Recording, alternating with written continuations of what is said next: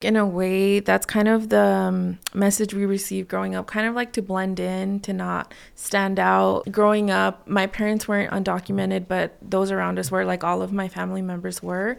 And they my uncle for example he would drive me to school and i know he would drive like at the speed limit you know to not cause any attention. And i think like similarly whenever there was cops around it's like portate bien calladitos like it was always about not standing out. And so you know that's something that i kind of want to talk to you about because i feel like public speaking is standing out. It's being like having people's attention. So i'm wondering like was there tension about that within you you know and like how did you start to work on that and heal that? Oh my gosh 100%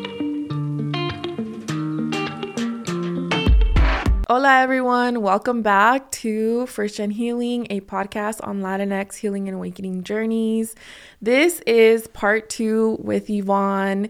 In part one, we got to hear about her story, and in this part, we get to hear about what she's currently doing. And it's a topic that I think will interest a lot of you. So I'm excited for her to share her journey into it and also, um, well, we'll get into it. So, Yvonne, welcome back. Thank you so much for doing a part two with us. Hi, how is everybody? Uh, if you're coming from the first part, thanks so much for listening and coming back and tuning in. I'm excited yeah. for this conversation. Yes. So, professionally, or at this moment, would you say I'm Yvonne, a public speaker, or what is kind of like the title that you give yourself? Yeah, I would say I'm Yvonne. I'm a public speaker and communications professional and founder of Chats with Yvonne. And what does that all entail? Like chats yeah. with Yvonne. I know you have a podcast. What else? Yeah, so I am a public speaker, meaning I have been public speaking for nine years now. And up until December, it had been almost like my side gig. so I would get asked to speak and got paid to speak. So I would do these uh, speaking engagements. And then I started Chats with Yvonne, a platform that, as myself as an introvert, I was like, I feel like not a lot of people are talking about public speaking and what it's like mm-hmm. to actually be a public speaker, especially as a Latina, as an introvert. When I started my public speaking journey, I didn't have a a community of people that looked like me, sounded like me, or had similar experiences to me, where I felt like I could practice with them or ask them questions as is the first gen experience, yeah. right? Sometimes. But yeah. so I created chats with Yvonne with the full intention of sharing not only my journey in public as a public speaker, but also my tips and expertise and things that I've learned uh, over time in being in the industry for so long. So chats with Yvonne is essentially a space where I help people love and reconnect with the art of public speaking. I always say public speaking con cultura because I want us to be able to fully tap into who we are already as speakers because our cultura asks us to be. Like it's just mm. we're storytellers already. We do, we've been doing it for so long and practicing it. So a lot of us have maybe become disconnected with the art of public speaking because it feels like it asks us to be something different, something more corporatey, something more quote unquote professional. So my entire goal is to really share not only the techniques to become a great public speaker, but also tie them very much to who you are as a, as a person already. And I love, you know, how in part 1 we talked about duality and that how that's been a part of your healing journey. And I feel like public speaking and being an introvert kind of sound like opposites. Like what? Those two things shouldn't exist in the same sentence. Right. So I would love to know how as an introvert I don't know, was it like a big step into that or was it actually not? Like, how did that um, bug or that little idea of being a public speaker come into your mind or life as an introvert? Yeah. I started public speaking when I was in high school, right? Unofficially. My high school made us do presentations before going on to the next grade that instead of taking a test, I mean we took a test too, but they it was a school they had us talk about all the things that we had done and why those proved that we were ready to move on to the next grade. So I would do that all the time every every semester. And then my presentation in high school got featured on the teaching channel in in California in, on the teaching channel and from there came an opportunity to be a keynote speaker at a education based conference. So that's how it started for me and I think that uh, now looking back at it my initial introverted self would have been like, nah, I'm good, right? Like, we don't volunteer for that kind of stuff. Not right away, right? Not without giving it some deep thought. But as a first gen and someone that was stepping into the college world and thinking, what what things what opportunities are going to help me build my resume, set me up for success. Mm. I think the first gen in me was like, this is an opportunity that I can't say no to, right? Like in my head, it was almost the equivalent of, hey, you've been accepted to college and you are going to this. It, it was almost like a non negotiable for me where I felt like, on top of me being a, a people pleaser, right? And all those things, it was just sort of like, I guess I kind of don't want to. If I if I was really being honest to myself right now, I'd say no to this opportunity, but it felt like a an opportunity that as a first gen I couldn't say no to. And so I, I started my preparation for it. I started googling people. I started doing research because I had never, I just had never been on a stage like that. It was going to be to a thousand five hundred people for 15 minutes. And I was like, wow. I was just so nervous. I didn't know how to prepare for it. But I tapped into my creativity, right? As an introvert, what that means is we're also introspective. We we think deeply and we find connections where sometimes there may not seem like there are any. And so one of the things that I really enjoyed about that I realized I really loved about public speaking it, from that first interaction was that it allowed me to put a story together it, and and and draw a connection between something and and something else right like it was just um I tapped into my creativity more than I ever have before and I think that's what I really loved about my process for it so though mm-hmm. it made me mm-hmm. terrified though it made me so scared I loved the ability to connect these things for people and create a story. And then I always say this, but the reason introverts are really great public speakers is because we think that way, right? We've sat down for a really long time, sometimes a very long time, and we've really thought deeply about what exactly we want to say. So by the time that we get on mm. stage, we're not just saying words, we're actually providing not only value, but also we've thought about it. We've thought about every single angle already, and I've decided that this is the one, right? And we've done our preparation. A lot of times for introverts, it's not necessarily, hey, I don't want to ever take the stage. It's just, I like to be prepared before I take the stage. I like to know mm. that what I'm about to say is of value. And that's really important to me in my public speaking journey. Like, if I go on stage, if you come to one of my workshops, it needs to be of value. Like, I just, I don't want to just, give you this motivation, inspiration. Like I want you to actually be able to do something with it. So that's sort of how it first happened where I was like, I guess I'll do it. And then I actually realized, damn, I really love it. And after going getting off stage, you're like, I can't believe I did that. Right? I was like, a thousand five hundred people just came to watch me. And they're coming up to me afterwards and telling them that was amazing. Like I never even knew that shy, reserved Yvonne could do that. So mm-hmm. that was how I started. Okay, I have to ask because I think like I get that like maybe in the planning phase you learn to love that like ooh I like this. It takes these kind of skills for me and then I create this perfect plan. But I will say like as someone who I don't know like um as a creator, let's say I create, I've created a coaching program, right? And I'm like, oh, I love it. And I'm going to add this. And then these are the visuals. And then when it comes to sell it, when like speak it, I'm like, ah, I shriek, right? so did that happen to you where it's like, oh, I'm loving the creative process. And then the actual speaking, was that harder? Was it easier? What was your experience with that? Because I had prepared for it, it was, it was easier, right? Like when I was in high school, I would be helping my friend groups with their presentations and like running through it. So I was doing it without even noticing already. And I I really love the, you know, I'm an introvert, but I love the one-on-one connections. And so what this was, it was for a lot of us as introverts, it's not that we don't like talking to people, it's that it's this there's this energy depletion that happens, right? When it, there's a mm-hmm. large crowd obviously when you're in front of people in that large crowd it's a lot of people but there isn't much of an energy or yeah there's not much of an energy exchange as there is when you're actually talking to them and they're replying back to you. Like when you're on stage it's just a one way communication stream if that makes sense where you're get yes now you see you see social cues body language of your audience. You get to kind of pick up if things are resonating with them but because as an introvert, it's all about the energy and how much I have to give and how much I get in return.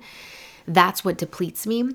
The when I was on stage, the actual being on there, it was it almost came you know, this is why I say public speaking con cultura because I don't want to say it came naturally, but I grew up with it right? I grew up mm. with my mom telling stories, all of my friends, like we all tell stories all the time. And yeah. this just happened to me, me be me by myself. I've always leaned into that. Like I mean, I think I mentioned I wanted to be a teacher at some point and mm-hmm. or I've said that before. I'm like I want to be a teacher when I grow up, and it's because to some extent I've always enjoyed the the spoken word. I see it as one of the most powerful tools for connecting with humans and like sharing thoughts, ideas. So it just it it is scary. Sometimes I go on stage and blank uh, because I'm just I'm just like that. I overthink everything. But as an introvert, right, it is only a, it's more of a one-way communication really at the time. If you dig deeper into it, it's basically two-way, but yeah. Yeah. I see. Hmm, that's really interesting. Do you think that it would have been different if the if the feedback wasn't positive in that first big kind of like moment for you when it comes to public speaking? Oh, I'm sure. I mean, at the same time, right? Like the first initial uh, keynote that I gave, I was ready to leave, right? I was like, okay, I did my part. I went on stage. I feel relieved that I'm done, and that was awesome. I got so I got applause, right? I'm like, okay, I want to go home and like hibernate for the next five, ten to ten days, right? Yeah. And sure, maybe like maybe my my interact my experience with public speaking would have been way different, right? I always ask people when I start to work with them or when I lead a workshop, I always ask them to think about one of the very first times that they remember public speaking because that dictates the way that they feel about public speaking today, right? Like, mm-hmm. and, and I'll share mine in that I have two, right? Again, duality. My first one was we, my mom would take us often to McDonald's in the morning to get breakfast, which, like, you know, was like the cheapest and the thing that opened up the earliest. So we'd go to McDonald's, and I've always loved ketchup ever since I can remember. Like, until this day, I eat way too much ketchup with my stuff. so I wanted more ketchup. And she's like, oh, okay, go. Me pregunta. Like, go ask for it. I said, uh, never mind. I don't want more ketchup. Mm. Right. And she's like, Yvonne, go ask for it. Like, my mom has always been this, like, super bold, opinionated person. And I have, mm. I don't know if because of a result of that, I've been less of that. Right. so I was like, no, it's okay. She's like, go ask for it. I was like, okay. So, ya bien regañada, I go to the line and I go to the back of the line right? And I'm there and I'm waiting. It was a long line. And I think she notices I'm gone for a, while and she goes and looks for me and she's like, Yvonne, ¿qué estás haciendo? What are you doing? You just go to the front and ask. You already ordered. You don't need to wait in line to just ask for some ketchup. They have it at the front, type of thing. I was like, okay. So then, anyway, she ended up asking for my ketchup. So I knew that in social interactions, again, these like one on ones, I was, I couldn't do it. It made me really nervous. And whether it was because I had the pressure of my mom, who's always been very, she's not like afraid to ask for what she wants. Yes. Yeah. Exactly. Mm-hmm. I almost like dialed down, dialed myself down a little bit. Mm-hmm. Until this day, I always say, like, my, I tap into my mom a lot when I am public speaking. But at the same time that that's happening, when I was in school, my teachers would always ask me to MC or like I was the MC for our fifth grade graduation, both in English and Spanish. For all of our events, I was the MC for those too, like the host of the talent shows, the cultural uh, events, wow. all those things. And it wasn't because I volunteered for it either, right? Like my teachers would say, Hey, do you want to do it? Like you'd be great at it. I was like, Okay, cool. And I remember feeling good up there. I remember feeling like this is fun. I like doing this, right? And so it's mm. been this eh, kind of back and forth where again, there are certain spaces in my life where I'm not as comfortable being the center of attention and speaking my truth or speaking out, speaking up. But then when I get on a stage, that's like sometimes I feel like that's the most authentic version of me because I'm tapping into the things that I really love. And and mm. no one else can tell me anything because I'm already up on stage. Like whatever people are thinking, it's it is what it is. Whatever comes out of my mouth is what's going to come out of my mouth. Like there's no turning back once once I'm on stage and there's some like there's something so peaceful about knowing that. oh, really? Ooh, interesting. Do you have you had experiences like being on stage not prepared first because I know you mentioned like a part of it potentially like the fear from an introvert about going on stage and being a public speaker is like what eases that is being prepared. I wonder like if you've already experienced the duality, right? Like is it different when you have you're kind of put out there and don't have a script or you haven't planned it out? Does it feel different to you? Yes, it very much does. Mm. I think when those situations happen now, I'm a little bit more prepared because even if you don't prepare for that one particular presentation, I've spent an entire, okay, I'm not gonna say an entire lifetime, but I've spent a lot of years practicing my craft and I know who I am as a speaker and and I've I'm in the communications field, so for lack of a better ter- term, like I just know what to do when those situations come come up now, right? Okay. But I remember one situation I was maybe 2 or 3 years into my um, career in tech and I was on the learning and development team and at the time we were launching a product. There was some new application that the company was launching, and one of the the PR person, like the head of PR and communications, came up to me because I was the only one in the office that spoke Spanish, mm. and they needed someone to talk to Telemundo. Oh wow! So they were like, "Hey, Mon, do you want to do it? Can you do it?" I'm like, "Well, uh, when?" They're like, "Oh, in five minutes." They just called. It's a super oh last God. minute thing. I was like, "I don't know anything about the product. I don't know because I hadn't worked on it. I just knew that it was something that was launching, right? I'm like, how am yeah. I supposed to talk about it? Like, what do I even do? So this guy sat me down, gave me like a quick two minute PR training, and he said, whatever you do, every time that they ask you a question, you can answer it however you, you'd like, but if you're not sure how to respond to it, always go back to your initial intention.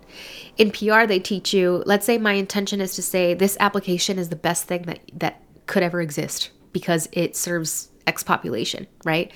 Mm-hmm. If they mm-hmm. ask me something about the inner workings of it or how it works, I would then go back to this is the best application because it serves X community, right? So there are certain techniques that over time you learn to adopt into those moments when you're not prepared. But it's definitely happened to me where I'm I wasn't prepared for that. There were it was in Spanish. I'm not used to talking about I didn't know what content, I didn't know how to say content in Spanish, contenido, right? Because those are words that you don't use, right? So yeah. it has happened to me, but in other situations, I mean, I think like facilitating meetings and stuff like that, I always I think it's so important for us to always draw from what we do know. And that's what we highlight. That's what we lead with. Because if we go into it knowing that we're not prepared and then on top of that you know, I, I, think to some extent there's always a little bit of preparation that you've already done. And mm. as an introvert, we've already thought about every possible outcome. So we know we know what to do when we're put on the spot. yeah. Mm. What about like for let's say podcasts because I you know like you don't necessarily know what the how the conversation is going to go. Does that feel like public speaking to you or do you consider that something different? It does feel like public speaking to me, but not so much. Like it feels more obviously it's more conversation based, right? And mm-hmm. so there is more room for things like the filler words. There's more room for uh can you give me a sec? Let me think about it, right? Mm-hmm. It, it's it's a little bit different but it is still very much public speaking, right? So when I'm talking to you, and even if I don't know the questions that are about to be asked, I have a general idea of what your podcast is about and how I connect to it, right? So mm. if there's ever uh, something that I wasn't prepared for, like I have a general idea of what we're talking about. And I think that's that's one of the tips that I give to people is let's say you're a panel, you're on a panel, you're a panel member, you're a panelist, excuse me, and they don't necessarily send you the questions in advance. Well, at least you know the theme, you know, the general theme. Maybe you've read the description of what the audience got regarding the panel. You know what your role and how you may connect to it is. So, from that, you're able to bring up certain stories or certain points that you think could be relevant to that particular description that they provided you and knowing who's in the audience, right? So, there's a lot of different factors that play into it. so that even when you're not fully prepared for something, it's still it's still you can still have a great conversation and make great points. Mm, I think like what I'm hearing too that you constantly mention is kind of like you're a bridge, you know, like you're bridging concepts, you're bridging ideas, or like you said, maybe your message and the message of whoever you're collaborating with. So yeah, yeah, exactly, way. yeah, mm. and and it's like that's really what public speaking is all about, right? Like maybe I'll go back uh, after we're done with this. I'll be like, shoot, I probably should have said this but it is what it is, right? Like we are all, I always say this, we're people and we want to be talked to like we're people. So I always try to remember that at the end of the day, as much as an, of an introvert as I am, as nervous as I get, people will understand me because they're also people. Yeah, yeah there's two things that I would like to explore.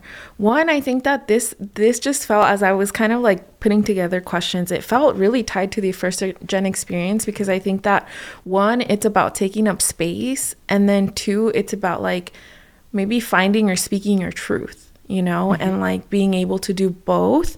Um, so I'm just wondering, like, is that something that you felt like you had to heal within you in order to be able to take step into this or potentially, now that you're working with clients, is it something that you see that others need to heal in order to be able to step into this? Oh, 100%. I mean, I think when I first started public speaking, I was looking to be like what I saw on stages. And that wasn't me, right? And I was so young when I started. And so I couldn't connect with anybody that I was seeing on these stages yeah. on a on any kind of level, really. And I always aspire to be like them. And therefore, in my public speaking journey, though the stories that I told were very personal to me, the techniques that I always felt like a push and pull with the way that I was speaking because there were some moments where me, Yvonne, wanted to shine through. And then I was like, no, but that's not how like Tony Robbins did it. No, no, no, but that's not how everybody else did it. Right. And so I think what shifted in me was being able to say, I do this. I am a public speaker. I have the knowledge for it already. How can I explore being more comfortable in my essence with it? Like, I'm tired of feeling like that's what there's one version of me up there and then when i get down it's like oh my gosh did i do it right? I'm, st- I'm just tired of doubting it and doubting like who i am. And and you can tell you can tell if you were to look back at videos when of my first speaking engagements you can even see it in the way that i dressed. I was trying to be like super boring colors right? I think at the time my first ever presentation the big necklaces were in style, like where oh you have those like gosh, statement yeah. pieces. So yeah. ugly. Well, I mean, for me, the one that I chose, I was like, dude, that's so ugly. Like, why did I do that? Right? the um nude, like thick heels, like it was just like an outfit that looked very like a senora when I wasn't one, you know, yeah, because. I was trying to, I was looking at the people that I saw on stages, like all the white ladies, older ladies that I saw, that's what they were wearing. That's what they looked like, you know. So I was like, oh, not only have I always looked kind of younger than everybody else in the room and been younger, I was like, maybe this is, they'll take me more seriously if I wear this kind of mm. stuff. I mm. just, all of that stuff was really uh, embedded in me because I had done, I had played the game of comparison, right? And yeah.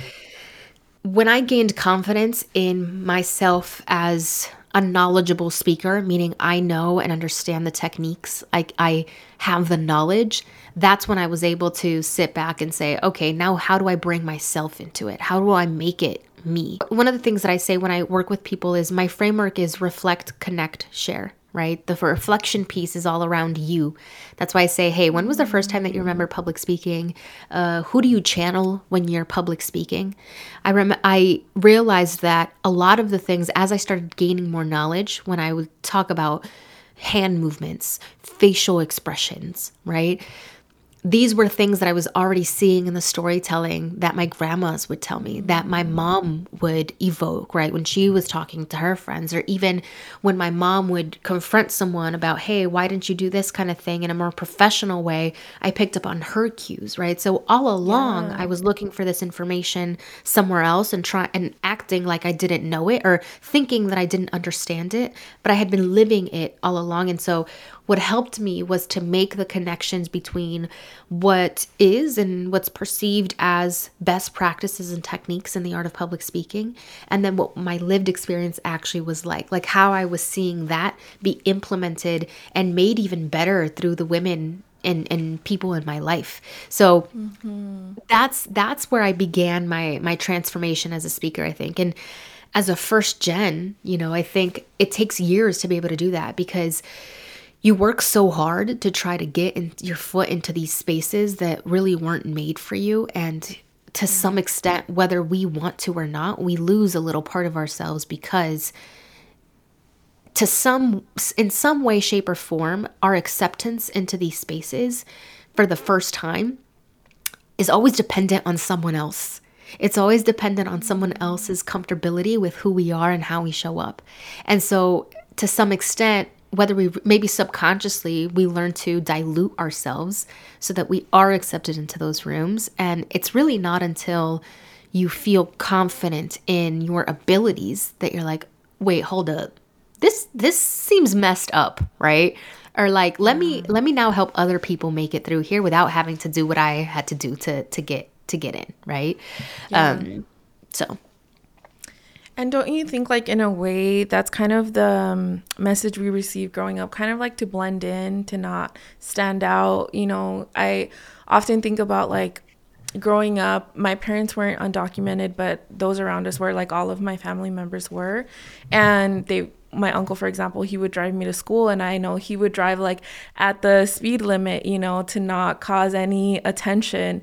And i think like similarly whenever there was cops around it's like portate bien calladitos like it was always about not standing out. And so you know that's something that i kind of want to talk to you about because i feel like public speaking is standing out it's being like having people's attention so i'm wondering like was there tension about that within you you know and like how did you start to work on that and heal that Oh my gosh, 100%. Well, w- on one aspect, right, my mom has always been a little bolder despite mm. her her status, right? She's always been bolder in her asks and I remember thinking one that was embarrassing. So I was like, "Oh my god, mom, like please don't make a big deal." Like to the point where in elementary school, I was bullied all throughout elementary school and it really impacted like now I think about it, I'm like, "Shoot, that really was messed up, right?" But I never told my mom because I didn't want to for her to cause a big scene and be seen right? I didn't want to be seen for that. And it wasn't until my brother joined, because, uh, you know, we're three years apart. So he joined the same elementary school and he realized that I was getting bullied. And he went home and he's like, Mom, Yvonne's getting bullied, right? And then mom was like, Why did you tell me? And it was this whole big deal, sort of similar to how it happens now. Like, you need external stimuli to tell you, hey, this isn't right, mm. or, you know, to speak, almost like speak up for me. But I agree, like, growing up, right, I also had things where, oh, t- I always thought that the light, you know, turning the lights in your car was like illegal, that you oh, weren't supposed yeah. to do that.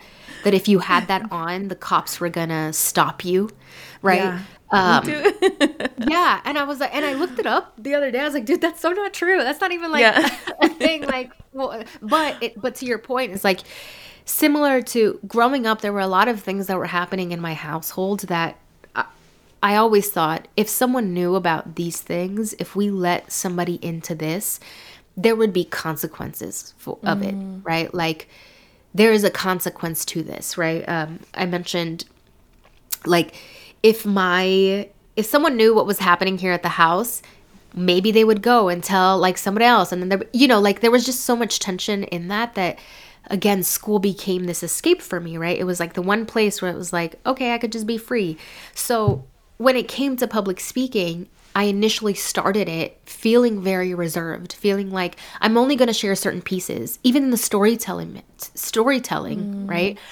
Until this day, I'm very conscious of it. I would go into detail as to what was happening in my household, but I don't feel like it's my full story to tell sometimes because it involves my mm. brother, it involves my mom, and like where I may be ready to confront those things and to talk about them because I think to some extent they are important to share because sometimes I'm like, dude, we went through some wild shit, you know? Other people like should know that they're not alone in this, right? But I'm so reserved with how off how much and how often I share because I think about my family too. Like they may not be ready to be seen, They may yeah. not ever be ready and and they don't need to be seen if they don't if they would not like to for those things, right? And so when I started getting into public speaking, especially the type of public speaking that I do now, I know that storytelling is so important. And so it's been a journey of trying to heal myself through the stories that I tell, but at the same time, not exposing too much because I don't want to hurt those or shame those or expose those around me. So that is a very hard thing to to balance, especially mm-hmm. now where we're, you know, we have a community of people that are more involved in wanting to talk about these things and openly sharing. I'm like there are some things that I just can't I just won't share because I just feel, you know, I'll share them one on one with people, we'll talk about it, but I'm like what if people in my life are not ready for all that? Mhm. Yeah yeah, you're protective over the family unit, you know, and kind of that. I mean, you're res- and respecting them and their timing. But do you feel like, because you just mentioned being seen, do you feel like you get a vulner- vulnerability hangover after a public speaking event? Like, does that happen? Or because you prepped it and you know, like the story you're telling, is it a little bit different? No, it's just, it's never the same. It's like mm. I always feel, on top of being an introvert, right, where I do so much preparation ahead of time that it takes away, it, it like drains me energy wise to do it. Um, and by the way, when I say draining, I don't mean it as a negative thing. I mean it as just like it is what it is. Like my energy gets a little depleted, right? Um, mm. It is very much a mental it takes a mental toll on me too to go to do the preparation and go on stage because you are exuding so much energy, right? Like you are when I, will give an example. Even when I'm leading a workshop, if I notice mm-hmm. that other people maybe are low on energy, I still have to be high energy, right? So, like, mm-hmm. because that's just, I'm the one giving the information, I'm the person on the spotlight. So, after every single one of my speaking engagements, I just all of a sudden I'm hella hungry. I will literally get super tired. I'm like I need to sleep. Like it is it, it is a lot. And it's also because you, especially when you're sharing personal stories, you never really know how it's going to go down. Like it could either be it's it's so vulnerable and it could either be something where someone's like, "Wow, I really connected with that." And then you could also just hear crickets. And that impacts the way that you want to show up or continue showing up and being seen, right? It's like, here I am. Oh, okay, never mind. I want to go back into my little shell again. Yeah. Because essentially, like you mentioned, yes, maybe in the moment it's a one way conversation, but in the total let's say the totality of it all it is two ways right you are getting feedback on what you're sharing as you do this more, do you find yourself like mm, less impacted by the feedback? Do you stand behind what you you're saying, or do you see it as like feedback that you take into consideration for the next one? I always take feedback into consideration, right? Like I think my my most favorite thing about being a public speaker is that I get to understand other people through the lens of what I'm talking about, right? Because sometimes being a public speaker and telling stories, you want to connect with people on that human level. And I think that's what I really mm. love and enjoy about it. It's like every single interaction for that reason is different and to me should be different, right? And so even in the topics that I talk about, I may talk about uh, the same topic for like the last three uh, public speaking engagements, but I try to add different elements to it because I don't want to lose that human touch to it. I don't think that me talking up there is the end all be all of things. It's always just my point of view, right? And from my point of view, I'm seeing my audience. And if my audience is telling me uh, either explicitly or through their body language, like, hey, move on, right? I'll move on, right? Like I just mm. I I believe that the art of public speaking is all about that human interaction. Like I and that's what I center. So even as as I've continued to public speak, the nerves around is my performance going to be good? That that has gone down a little bit because I'm like I've done it so often that it's just it is what it is, right? Okay. The nerves for me come from am I giving people all of the information that they need am I meeting them where they are? Like it almost becomes just about the people that I'm there to talk to. It's like mm-hmm. I want to make sure that they leave with something. Like I I do this and I love this, but I want to spark some kind of mind shift for them or different connection that inspires them to go in my case, right, to go and engage with the art of public speaking more. To like see yeah. that as one of their strengths and something that they can and should be engaging in. So it's always different, and I always get nervous about something different every time it changes. Mm. Like, it just depends. One day I'll be like, "Ooh, I'm nervous because this stage is too small." The next day I'll be like, "Oh, I'm nervous because this stage is too big." Right? It's just like there's always something. yeah, I don't know why I'm like. If it feels like as an introvert, it's like torturándote. You know, like te gusta la tortura. And you know that's why i'm saying like it's so it's so funny right? Because we exist again in this duality. Like i i think what i it's almost like public speaking is the tool for which i the tool that i use to connect with the people mm. right? It's it's mm-hmm. my gift. It's my skill set. It's a thing that i have attached myself to to be able to reach people and to be able to say hey have you ever thought about it this way right? And so yeah. because of that, I'm so okay with it being like this almost this emotional kind of experience, right? Where I'm like, I gotta go and journal about this, right? Because yeah. it's the same thing as like running. When I run, hell yeah, I get tired. I'm out of breath. I'm like, gosh, I don't know if I can keep going. Like, why am I my body hurts, my body aches. But the feeling of afterwards is what's like, oh, okay, that was that was awesome. If I look back at it, that was such a good run. Let me do it again tomorrow, even if my body's going to hurt throughout the entire run. You know, it's yeah. just this like, it's my tool. It's the tool that I use. And I think it's a tool that a lot of us can use and leverage in whatever capacity, you know, whatever skill set we already have, whatever passion we're already into. Public speaking just helps us amplify that. Mm-hmm. Wow. Well, I think you already know, but it's so beautiful to see just like the different ways that your story tie into what you currently do and that being introverted is actually what probably makes you a great public speaker because being someone who also has that co- corporate background and you mentioned it in part 1 where it's like sometimes the people who speak the loudest are the ones that are heard the most but don't aren't necessarily the ones that have the most value to give sometimes mm-hmm. you know the reason that they're speaking sometimes isn't that two-way communication of gauging there isn't that like awareness or um worry of like, am I giving enough? Am I giving the right thing? It's more like, like lo sacan without thinking about it. So knowing that you're so intentful about what you say and how you say it, I think that's what makes you such a special like public speaker, you know, and it's it's what gives you that it's the spark that you carry and that i think that um, it's so beautiful that now you're working on spreading it you know to others. So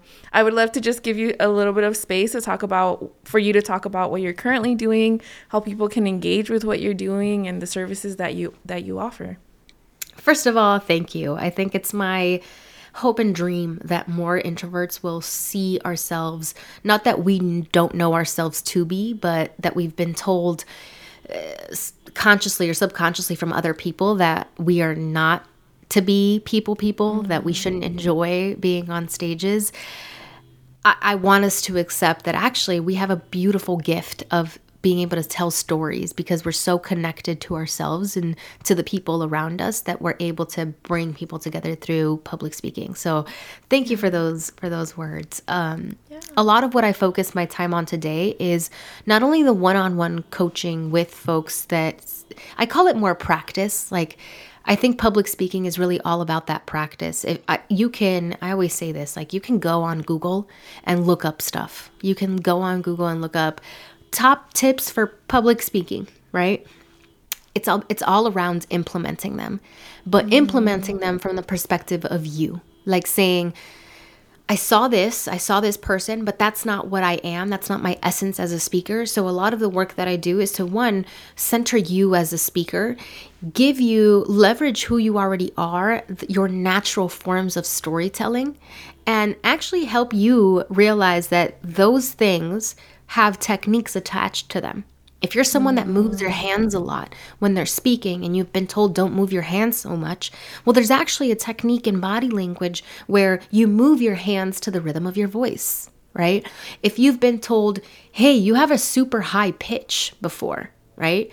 Well, okay, I'm not going to attempt to change that, but this is how this technique applies to that and how we can use it, right? And leverage it.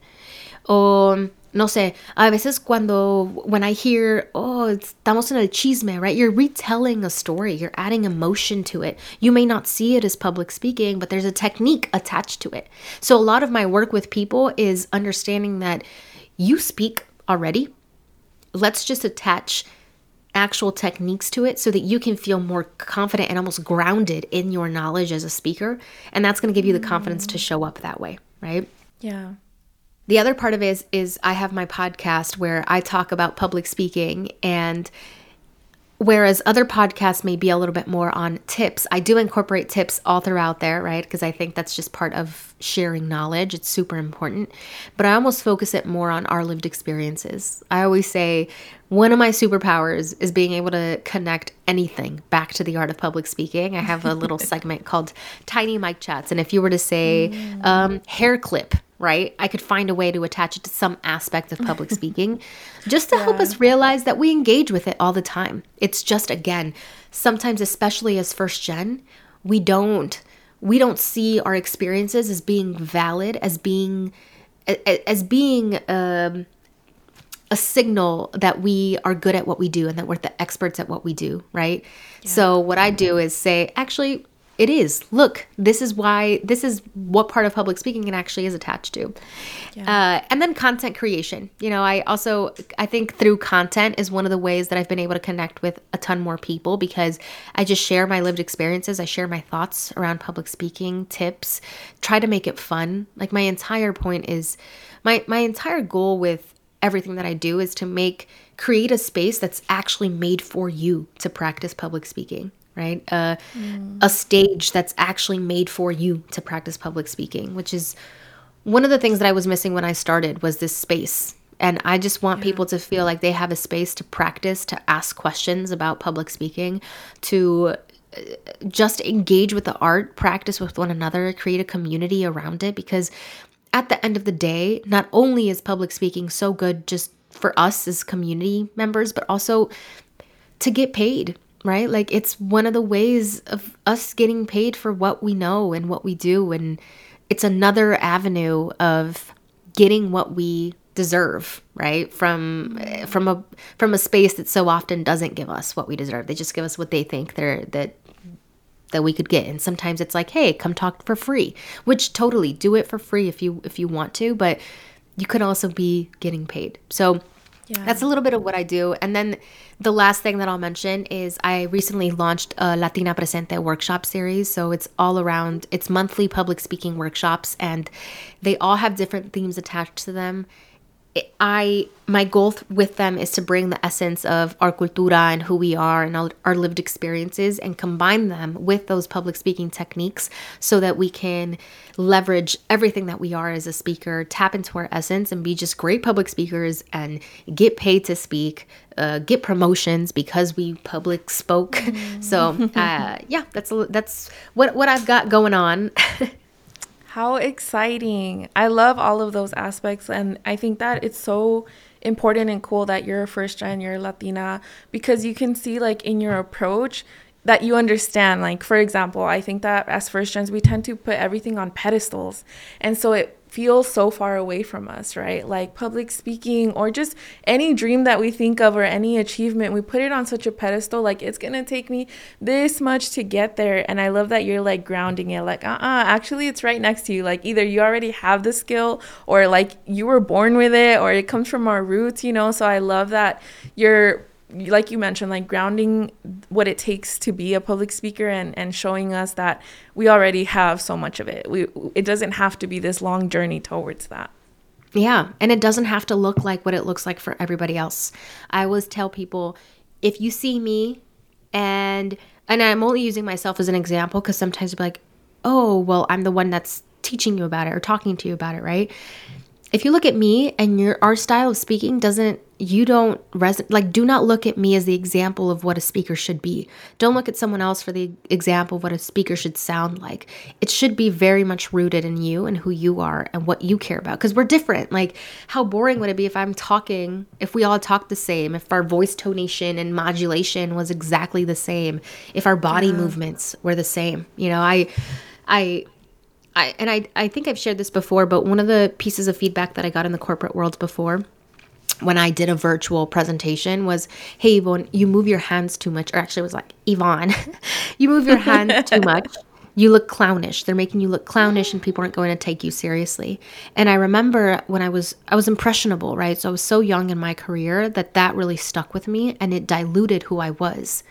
Mm-hmm. And I, to the listeners, you know, I think it's important think about that maybe you have a version of that that's happened right where you're like wow i internalized that piece of feedback so much that it's made me not be be less of who i actually am because moving our hands when we speak if you look around at your tias and the way that, that we talk like our familias the way that we engage with one another mm-hmm. we use our mm-hmm. hands for everything you quite literally yeah. bring people on a journey if you're not moving your hands that story's boring right? So it was all for me trying to go back to my essence as a speaker. So I think yeah. it's it's just it's so important as as first gen especially there's so many things that we give up.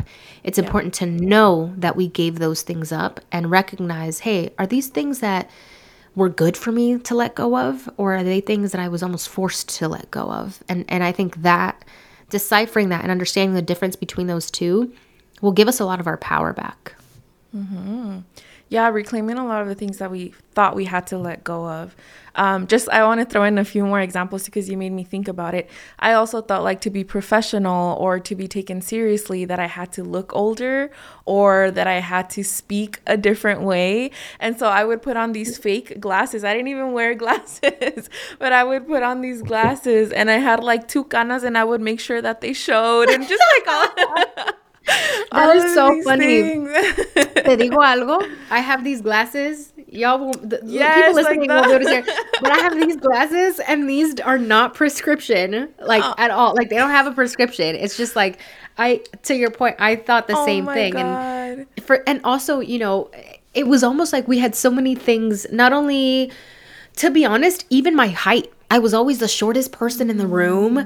I was always uh, the younger person in the room I remember there was one specific scenario that I'm reminded of right now, but we were brainstorming for a creative project. It was a video, a promo video that we were going to be putting together.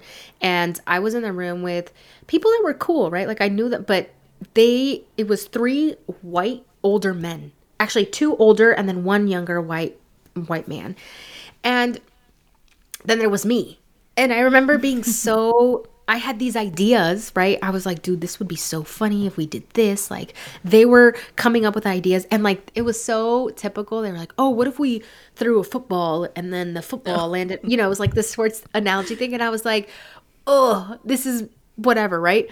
In that moment, I remember, and this is something that I tell people to do when they're also engaging in public speaking, maybe in, on the more corporate side of things, when you feel really nervous about saying something and your heart starts to pound a little bit, something that I do is I will write exactly what I want to say down. Right in the moment when they were having their little discussion, I was writing exactly what I wanted to say because it was my way of committing it to memory and not stuttering. Like, because I knew that I was really nervous. I knew that I was in a, an uncomfortable position. And so writing it down and saying it the way I even avoided eye contact too, which I know that it's not like you're not supposed to do that, but I always tell people do what you got to do in the moment.